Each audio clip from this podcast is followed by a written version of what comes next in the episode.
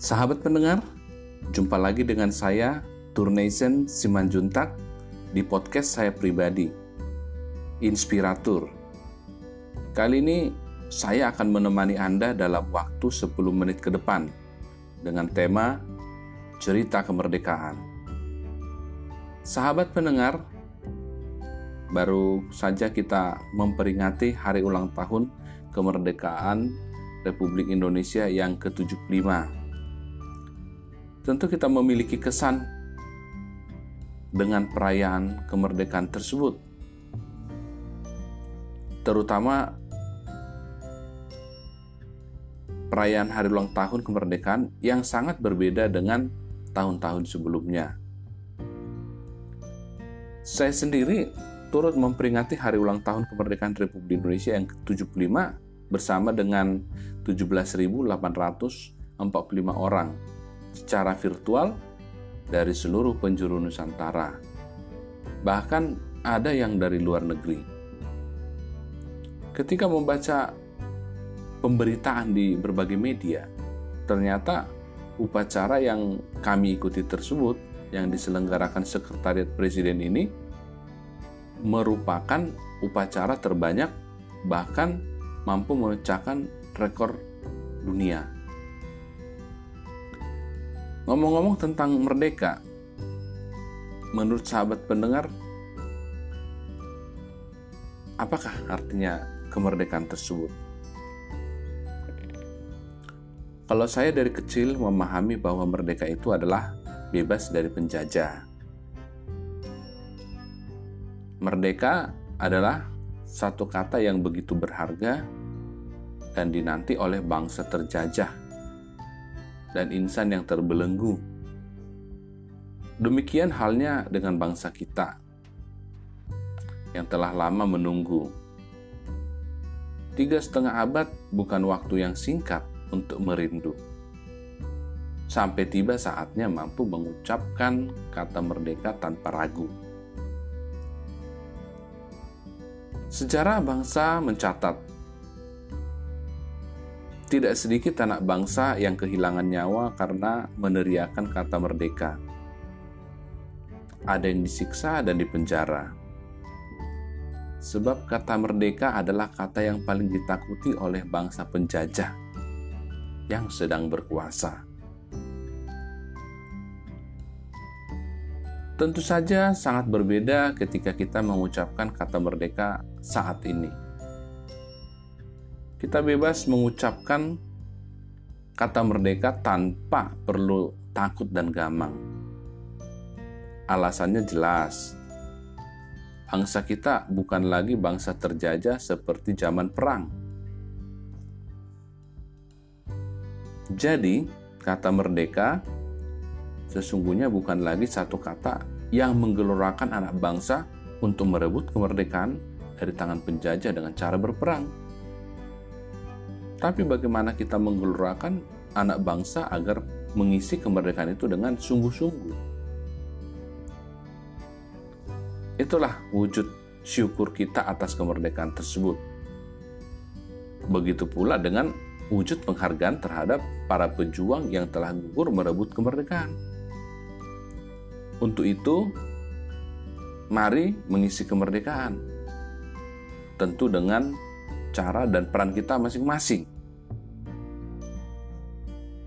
Nah, kalau ditanya bagaimana caranya, tentu ada banyak cara yang dapat kita lakukan.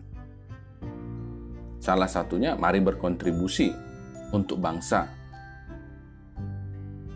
Mari berkarya. Mari kita bebaskan jiwa kita untuk berkarya tanpa ada yang membelenggu termasuk rasa malas dan keinginan menunda. Dalam kehidupan nyata, sering kali saya melihat paradigma yang keliru tentang berkarya. Ada yang beranggapan bahwa seseorang dikatakan berkarya ketika mampu menghasilkan sesuatu karya yang spektakuler dan mungkin mendunia Padahal kalau orang beranggapan bahwa berkarya itu harus menghasilkan sesuatu yang spektakuler dan mendunia, tentu akan semakin banyak masyarakat yang pesimis dan ragu untuk berkarya. Jangan salah, sesungguhnya ada banyak karya yang mungkin dianggap berasal dari ide atau gagasan yang kecil dan bahkan terkesan remeh. Ternyata berhasil menjadi sesuatu yang spektakuler dan mendunia. Jadi, sahabat pendengar, jangan pernah sepele dengan ide dan gagasan yang kecil itu.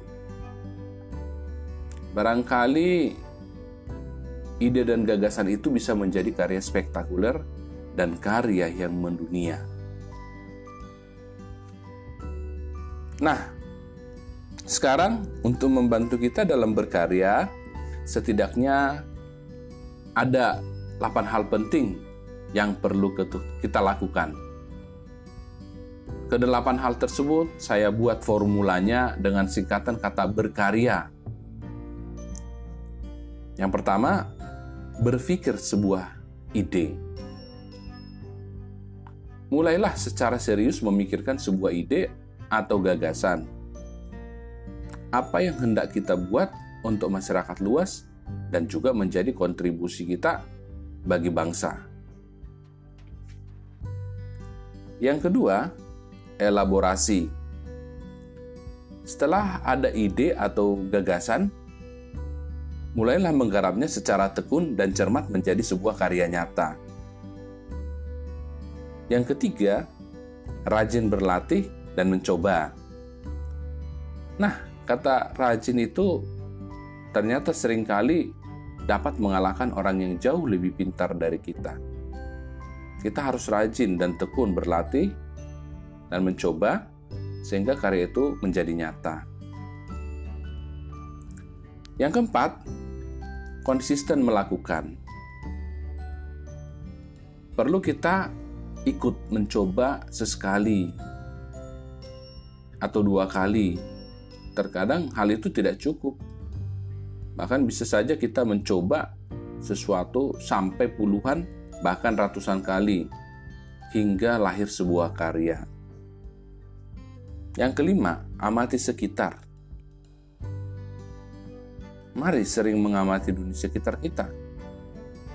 Ingat, ada banyak karya yang lahir setelah mengamati masalah di sekitar.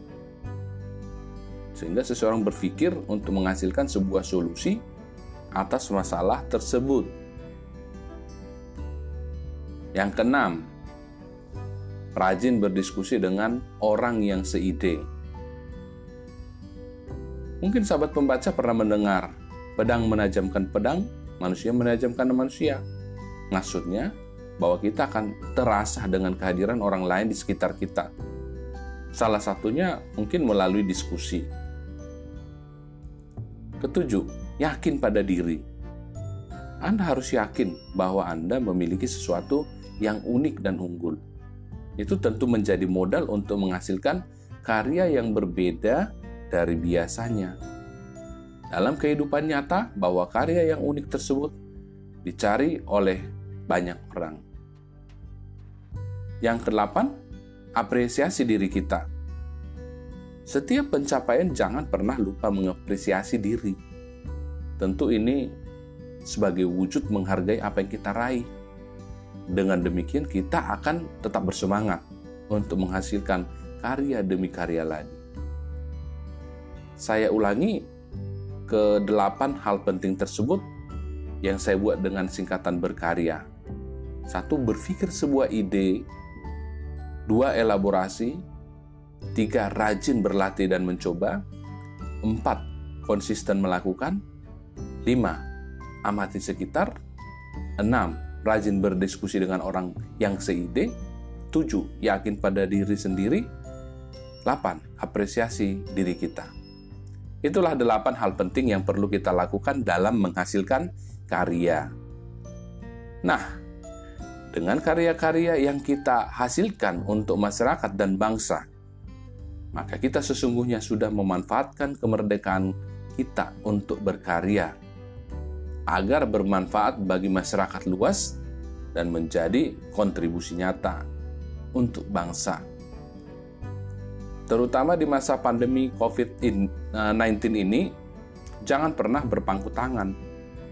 Walau kondisi sesulit apa pun, mari tetap produktif dengan ide dan karya. Kita harus bisa merdeka dengan situasi yang berat ini. Dan sejatinya itulah wujud kemerdekaan saat ini. Merdeka dari setiap tantangan, bahkan kita bisa mewujudkannya dalam sebuah peluang. Sebagai penutup, sebuah karya akan memicu inspirasi. Teruslah berkarya. Jika Anda berhasil, terus berkarya. Jika Anda gagal, teruslah berkarya. Jika Anda tertarik, teruslah berkarya. Jika Anda bosan, teruslah berkarya. Begitu kata Michael Crichton.